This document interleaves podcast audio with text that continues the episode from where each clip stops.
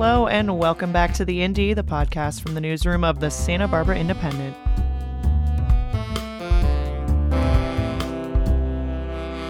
I'm your host, Molly McAnany, and this week we're talking about student life as this school year begins to wrap up.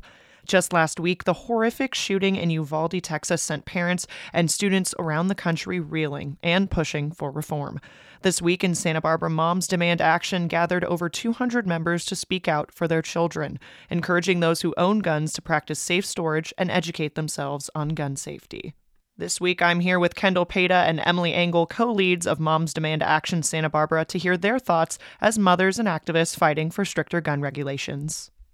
No, thank you for coming on the show this week. So, Kendall and Emily, you're moms, right? So, how do you and other moms in Moms Demand Action feel about sending your kids to school in today's world? Yeah, uh, that's a great question, Molly. And it's a really emotionally heavy question. Emily and I wanted to start a new chapter in Santa Barbara uh, after the Thousand Oaks shooting. And we're both mothers. I have a six year old daughter. And so at the time she was three years old. And I, I just knew that I, I couldn't look her in the face and send her to school without doing everything possible to keep her safe. So Emily and I really were overwhelmed at the national level of gun violence and while Moms Demand Action is national, we decided to really focus locally on how we could keep our kids safe we live in a in a privileged place here in Santa Barbara, and especially in California. You know, statistics say that our lawmakers are doing the work to protect us by enacting gun sense legislation, and we have allies. Just yesterday, the Board of Supervisors presented Santa Barbara Moms Demand Action with a proclamation of support and solidarity, and we're very fortunate to have our elected officials working to protect our children and families in our local community. But uh, we stand together with 8 million dedicated grassroots volunteers from around the country who are working to promote gun sense legislation, not just to protect our own children here in Santa Barbara, but children across the country who are facing the prospect of gun violence in their schools, in their communities, and uh, as they go about their lives. And we want to promote their health and well being as well as the, our, that of our own children. I'll jump in and say, because I just realized I don't think Emily and I actually told you how we feel. I'm scared. Oh, I am scared sending my daughter to school every day. I can imagine the horror and the pain of the Uvalde parents of dropping your child off at school and not picking them up later that day. It is soul breaking, as our, our volunteer, uh, Luz Reyes Martin, uh, said yesterday in a press conference. It breaks your soul. So, yeah, every day is scary, and our children have become braver than our lawmakers. Our children and our educators go to school every day, and it's become the deadliest place you can go, along with supermarkets, churches. So I really think eh, our children are the bravest people we have right now in our nation. And Moms Demand Action, as you said, they do a lot of national organizing and things like that. But the Santa Barbara chapter has been very active locally, and especially since the recent Uvalde shooting. Can you tell me a bit about the event you held last night and what a few of the speakers spoke about? Sure. You know, after the Isla Vista tragedy, there was a, a local Santa Barbara chapter. They were our predecessors, and they really did a great job of holding space for the community, helping the community heal eight years ago. You know, so Emily and I are new to the scene. We stopped, we just started a new chapter three years ago. But yeah, we've been very active. And it's sad that it's sad that I, you know, we have to get the calls for interviews during these times. Like, I never want to wear my red shirt ever again, but we're doing the work. So last night, you know, yesterday morning, we held a press conference in support of National Gun Violence Awareness Weekend, which is called Wear Orange. And last night we held a membership meeting for almost 300 new members. Um, and this has all um, been driven by the, sh- the recent Uvalde shooting. Yesterday, we had the privilege of hearing from local school board member Reyes Martin, who is a member of the Goleta Union School Board and she gave us the perspective of the work that's being done at the school board level here in Santa Barbara County. And we're hoping to actually expand on some of the work that the Goleta School Board and the Santa Barbara Unified School Boards have done in promoting gun safety by basically just informing and reminding parents about their legal obligations to store their firearms safely. So, one way that we have really addressed the issue of safety and wellness for children in their homes and communities is through education around safe storage. And Luz Reyes Martin, Laura Capps, and Wendy Sims Moten have, have been advocates for this work on the Santa Barbara Unified and Goleta Union school boards. We're grateful for their support and we look forward to continuing this work with other school boards across the county. That being said, we also had Lauren Trujillo speak. She is a survivor of the Isla Vista tragedy, and she shared her perspective and brought the survivor's voice to both the press conference and the member meeting. And we look forward to welcoming survivors to our meetings, to our group, and to providing them with a place where they can connect with each other and with the community and engage to the extent that they feel uh, they can at this point. Survivors are welcome and honored in our midst, and we always want to offer them the utmost respect and uh, inclusion as well. Yeah. And a recent statistic came out saying that more children were killed in 2022 because of gun violence than police while on duty. When I think back to the 70s and 80s, there was a higher rate of serial killers, but due to modern forensic and genetic databases, those numbers have gone down as people have been caught. But I just want to turn this into what do you think the 21st century culture? It seems like every century or every decade, something new comes about. So if you could comment on that. Sure. This it's horrifying. Um, attending school has become deadlier than uh, you know, serving in the active military. Um, gun violence is the leading cause of death for American children and teens. Why has this number gone up? It's because we have easy access to guns. We, as a as a nation, we have easy access to guns. We have to remember during with this work that mass shootings and school shootings as horrific as they are, they only make up 1% of all gun violence in our nation. So 110 people are killed every day by gun violence, 200 plus are shot and wounded. This is city gun violence, suicide by gun, domestic violence. There are so, you know, racial violence, police violence. There are so many other issues that aren't sensationalized by the media, like a school or a mass shooting. And that that's hard to remember sometimes just wanted to add that the research from Jillian Peterson and James Densley in their book, The Violence Project, also shows us that there is a very close connection between suicide prevention and the prevention of mass shootings. And so, while I feel it's important to discuss and address the collective trauma we all experience in the wake of mass shootings, the research also shows that we need to pay attention to the fact that 66% of gun deaths are suicides, and that is uh, deeply connected with the culture of mass shootings. Researchers are confronting that issue, and we bring that material and statistics to bear on our work as well. Yeah, that's a that's a great point, Emily. I just read a piece in, in Politico that Emily's husband actually sent me um, about some researchers that are seeing, you know, uh, these shooters yes some of them want notoriety some of them want are fueled by hate mm-hmm. but this is their last act. It's it, it's not only a homicide but it's a suicide. It's a gun suicide. And i thought that was so so eye-opening to me to look at it that way. Yeah, that is interesting to think about, especially because when they anticipate something like that, yeah, you you have to also anticipate like yourself not coming out of it at the end of it too. So that's interesting that you, that you bring that up. Yeah, which brings me to you know santa barbara has this horrific history of gun violence considering the 2014 isla vista shooting. How has this chapter of moms demand action worked to keep this pressure on lawmakers to implement stricter gun safety laws throughout all these years? So yeah molly santa barbara does have a horrific history of gun violence.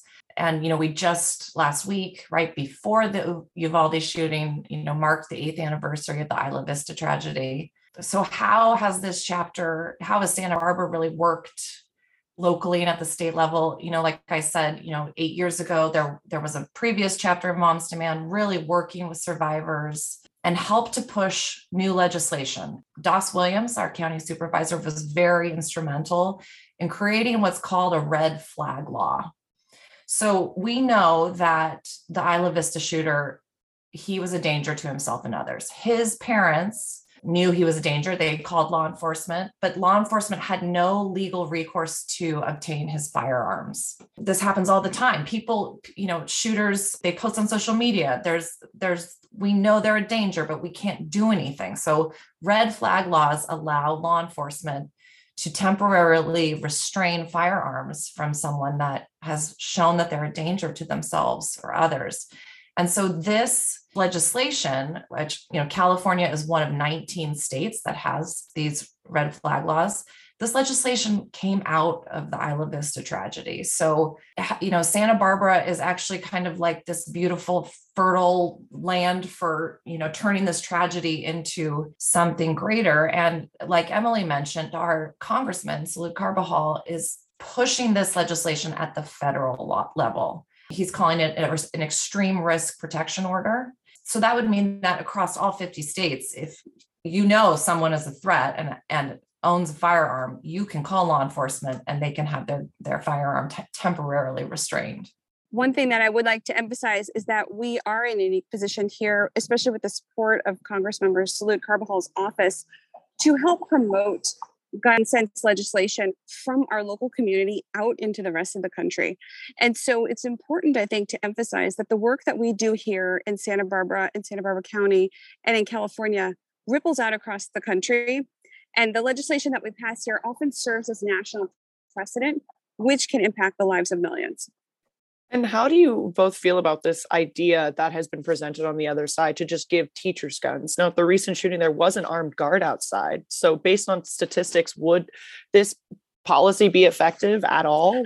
Well, I don't have the statistics in front of me. You probably have that information better than I do. I can just speak from the perspective of our membership, where the goal of our local group is to think about how we can address gun violence from the root cause and one way that we do that, of course, is through the education of parents and families on safe storage. And another way that we do that is by promoting overall student wellness. And uh, we've partnered with a lot of local organizations to um, facilitate and enable student wellness at all levels because I think that our membership really wants to see students and families supported from the ground up and to provide that support, especially during those crucial junior high and high school years for mental health and, and overall student wellness, will uh, in many ways address the cause at the root rather than trying to respond in the moment when tragedies are unfolding. To your question, how do I feel about arming teachers? No, that's a I don't agree with it. I think it's a terrible idea. I am not a ballistics expert, but I know from all the research we've been doing um, Everytown has a research side, and all the research is saying that no, more guns does not make us safer. If if more guns made us safer, we would be the safest country in the world, and we're not. So having having access to a gun in the classroom increases the likelihood that a child is going to access it. Okay. And we don't want children accessing guns. We also know that in instances of school shootings, like we saw in Uvalde, there were armed police on site and nothing happened.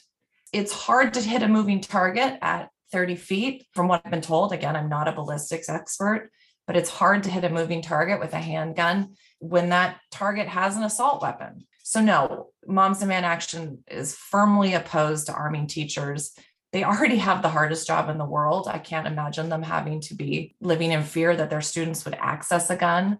Also, you know, over 90% of all school shooters obtain their firearm from home. So I can't even imagine how how much the the risk would go up if there were more guns in schools.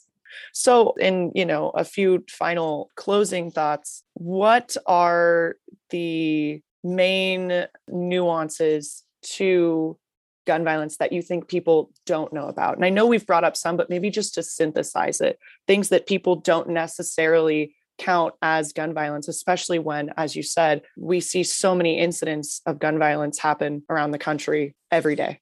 I think something people don't know or they they forget about is that our black and brown communities are affected by gun violence 3 times more than our white communities. So I think that's something people forget or don't know. And another thing I don't think people know is that these school shootings and these mass shootings make up such a small percentage of all national gun violence.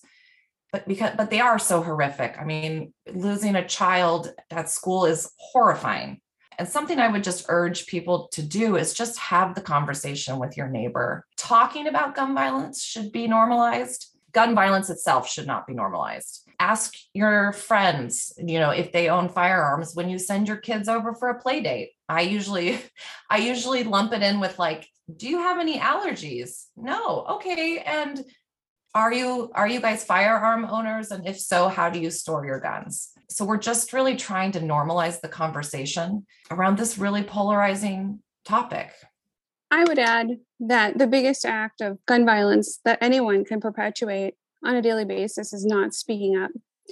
And I think what is so remarkable about Moms Demand Action is that over 8 million supporters have spoken up and continue to speak up. And last night we had an outpouring of support at our member meeting. And I think the, the takeaway that I gave to our members last night, which I give to your listeners today, is that putting your voice forward, whether it be to a friend advocating for your own child on a play date, as Kendall just said, or with your congressperson or perhaps as a volunteer for Moms Demand Action, you can make a difference. Every individual voice has an impact when we speak as a chorus. And that is what's happening now as Moms Demand Action becomes more powerful than the NRA, has an impact on our elected officials. And we're seeing the movement toward safety, toward protection. And uh, we want to keep the momentum going. And everyone has a role to play. And we welcome you guys to come out and join us as we continue our work here in Santa Barbara, Santa Barbara County, California, and across the country. Yeah, that's that's so well put, Emily. I I think if gun violence is so overwhelming on the national level, I know a lot of us like I spent the whole week crying. I haven't slept. It is it is tragic and it's horrific and you think, "Oh my god, this is never going to stop." But just having one conversation about safe storage can save one at least one life and one child's life it's worth it. You don't have to spend 50 hours a week on this. You just have to have the conversation. And safe storage is a really really easy way way to start that conversation.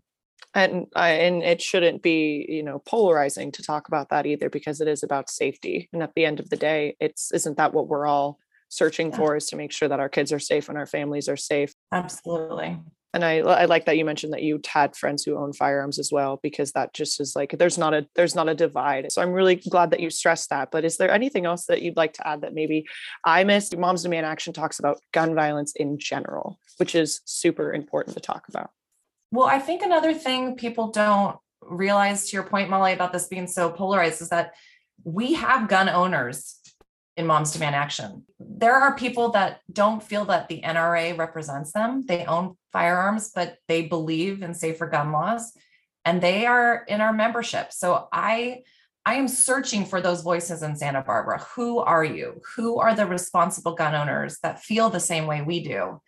And how can we come together? Because, like you said, we all want our kids to be safe. That's the bottom line. So I really I'm searching for you. If you're out there listening, you know, we want to talk to you. We want to have the conversation and we want to learn from you as responsible gun owners. And like Emily said, with 8 million supporters and volunteers, like that's a that's a lot of people coming together. Thank you so much. And it'd be great if you could add our Instagram handle and our email address to the show notes and you know just point people to us so they have a resource if they're interested in getting involved. And you could also point them to momsdemandaction.org as well. Definitely, 100%. Well, thank you so much for joining me on the show this week. This was a lot of great in- information, and I really appreciate how you brought up uh, all the work that Moms Demand Action is doing outside of just you know protecting children, but also what's going on in the state level, national level. So it was really awesome to hear that. Thank you so much for coming on the show this week.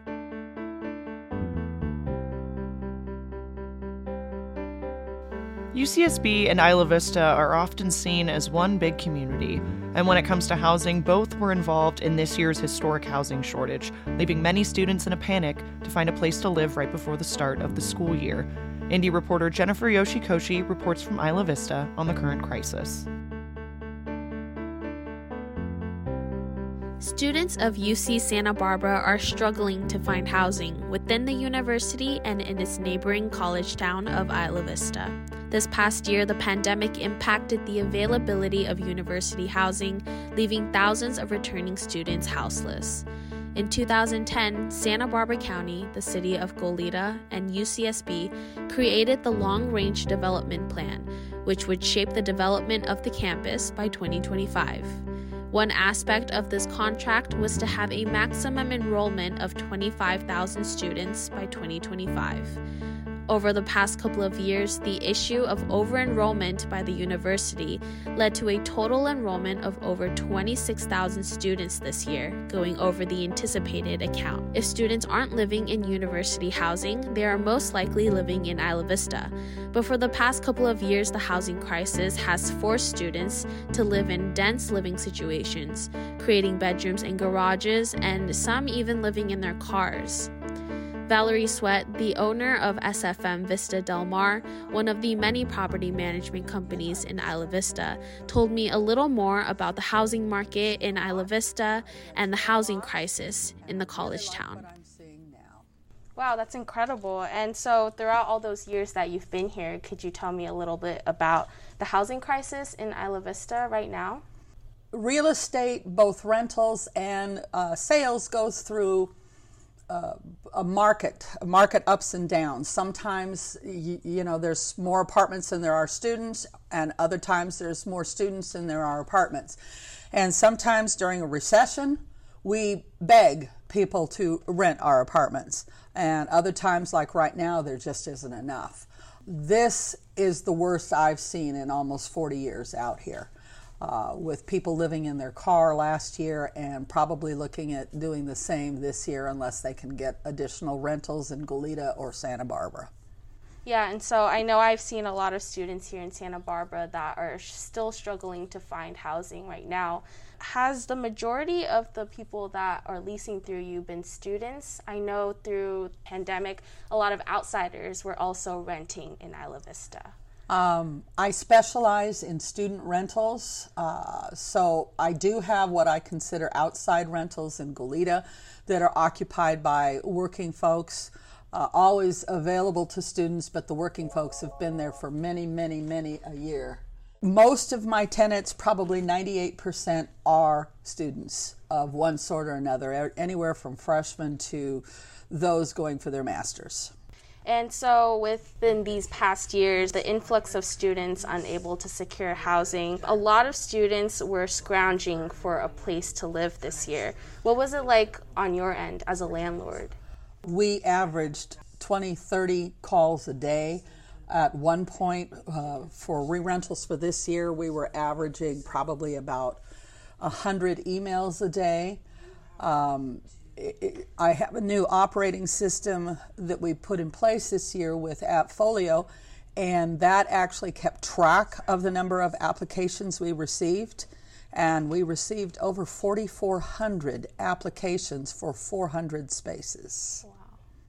It was really scary. I, I was pleased to see what the numbers were, but when I could only give one out of 11 people a place to live, that was hard that was really hard.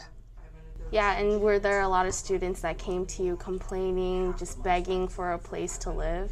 Yes, many people. We had um, some of them took some time to get through the process, uh, setting up a portal with their co-signers and stuff, and other people would come in and offer us three months rent, and they'd sign right there on the spot but I had given my word, and people were in process of renting these apartments, and so I would not back down, and we went with the original set.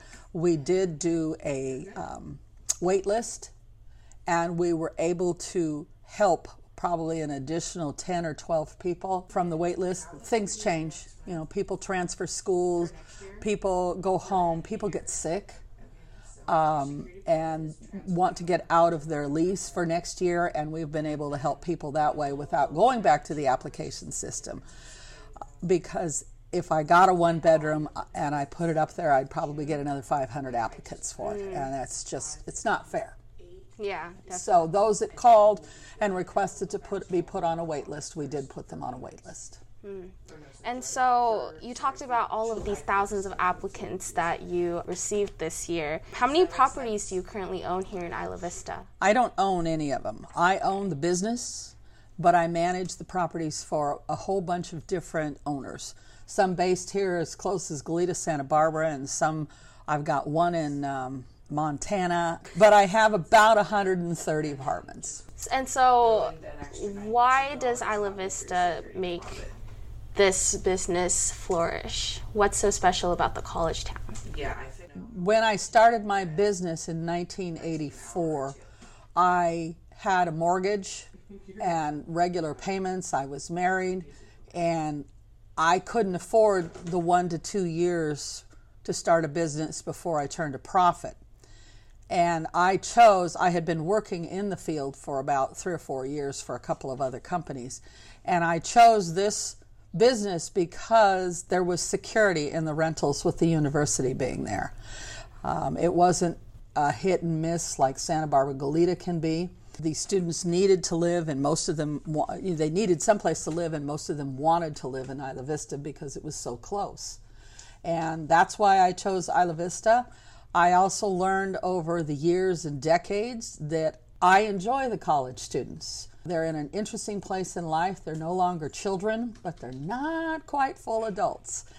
And I took that on as a teaching situation. It was my job to teach them how to go from mom and dad's house into the real world.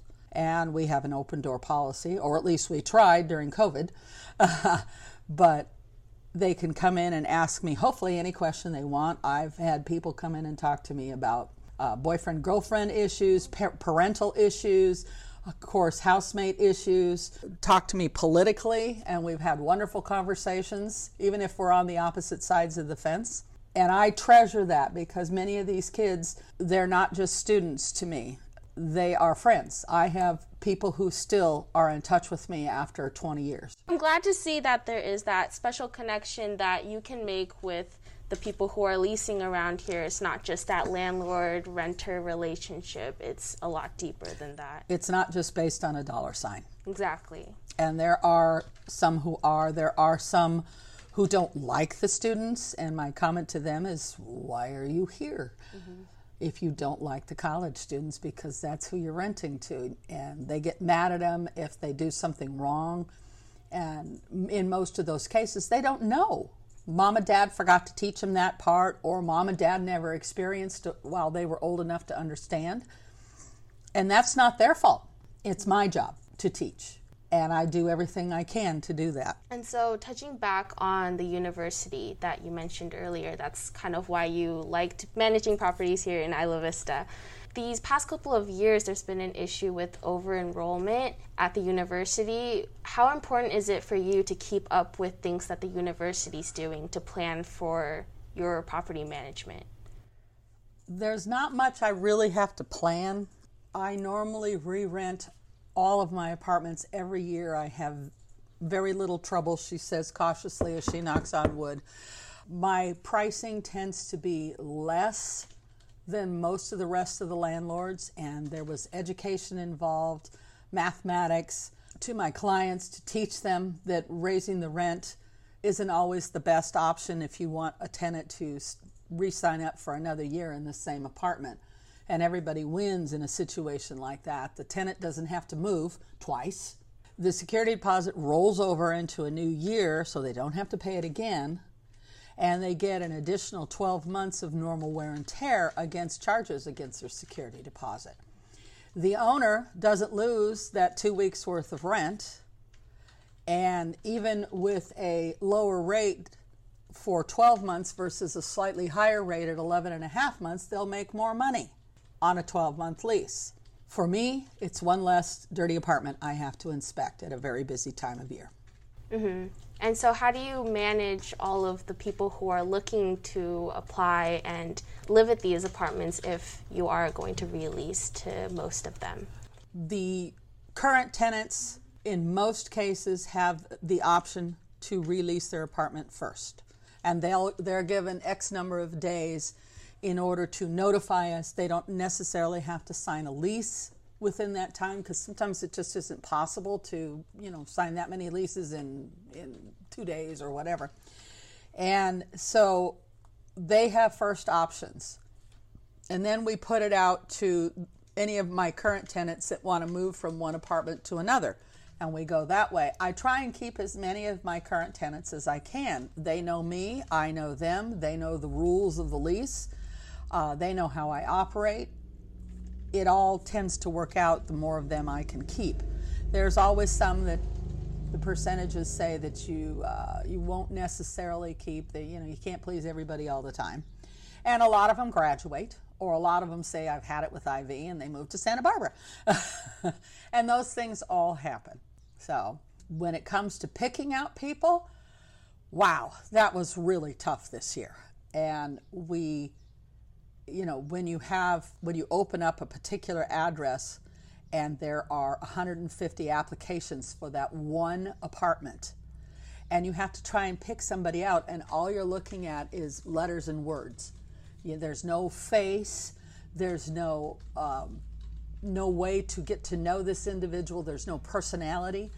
And we started doing something, sometimes we had to do a lottery. But most of the time, if people came in and talked to us or called us every other day, we would put them higher up on the list because we'd had a chance to get to know them, even if it was just verbal. And we tried to get as many of those people as we could an apartment. And some people figured it out and started coming in and talking to us, which was great. We got the face to face, and that worked out really well for a lot of them. It finally came down to one point that we had to do an honest to goodness lottery. Sometimes that's the fairest way to do it.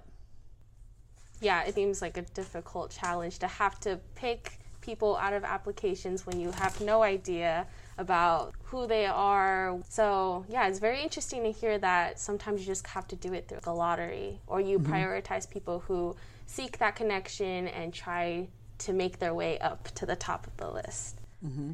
Yeah, it was it was really hard this year with uh, 4,400 applicants. It was just a lot, a lot of people, um, and it was kind of scary. Um, you did touch on something about the university over enrolled, and for years, we knew as landlords, the long term landlords like Ron Wolfe, Sierra Property Management, Embarcadero, they would all be aware if they had gone to the meetings way back when they would have uh, a meeting every quarter. Most of us would go to these meetings. There was that was how we learned about the process that the university used in order to uh, obtain X number of students for any given year. And they had done their math and it was a percentage. At when you pay your fee you can apply to four different UC colleges for one fee. So the university played the numbers. Let's say they needed 2500 freshmen. Well they knew the numbers said that they would have to accept 7000 people in order to get approximately 2500 well that changed in the last few years i don't know why but they would accept 7,000 in hopes to get 2,500 and they'd get 3,500 or 3,800 or 4,000. And when that happens several years in a row and the, the students stay for their sophomore and junior years, you run out of housing. And I'm sure the university took that into account and lowered that expectation. But again, it's still a gamble. I know it's their fault and I feel for the university because they're struggling too to find places for the students because that's their job, even more than mine. Mm-hmm. And so, how did you feel seeing all the kids here living in cars, not being able to find housing in Isla Vista or in nearby areas, and struggling to just have a place to live? I didn't actually see it, I just heard about it. I heard about it from a lot of my tenants who had friends or people they knew that were struggling. Uh, I know there was a lot of couch surfing that went on for a while in hopes that some of these people would find a place. I had countless people contact me all throughout the year looking if I had anything come up. And I know a lot of residents here sometimes have people living on their couches and paying rent under the table. How do you feel about that when you know that there's a housing crisis here? I have to go with the law. If you sign a contract, it's not your autograph, it's a legal contract. And if it says six people in your apartment, that doesn't mean six and one on the couch, or two on the couch, or three in your bedroom. It's, it's the law. I understand putting your couch out there for a few days, helping your friend, and I turn my, my head at that. I don't mind that. But I do have a problem with illegal tenants. When we calculate, and particularly since my rents are on the low side, when we calculate the rent, it's by person in order to cover wear and tear on the unit that the owner pays for and the utilities that the owner pays for. And we keep the rent low so as most students can afford these rents, they're not ridiculous. And so when the tenant abuses that, it's not fair. I do everything I can to make it more affordable. And they take advantage of it temporarily, occasionally, once in a blue moon, whatever you want to say, is one thing. Somebody coming to visit for three days over the weekend and couch surfing, no problem. But to bring in an illegal tenant, that's a slap in my face. That is a breach of contract, which I have the right to evict, and I usually don't. Yeah, that shows that relationship that you have with your landlord as a leaser is really important. And when you do violate the lease, it just causes a lot of trouble that makes it inconvenient for yourself. Well, it's interesting to hear about these stories that you have where people are breaking the lease. And like you said, it is an educational experience for these college students to rent out their own places for the first time, living on their own, and some might not have the guidance that's needed to be a respectful tenant at a property. Mm-hmm. Thank you so much for providing so much insight on the housing crisis here and providing your insight owning a property management here at a college town that is struggling with housing right now. Um, so, yeah, thank you so much for joining me in this interview today. You're quite welcome. Thanks for joining us this week on The Indy. Once again, I'm your host, Molly McAnany. Tune in next week for another episode.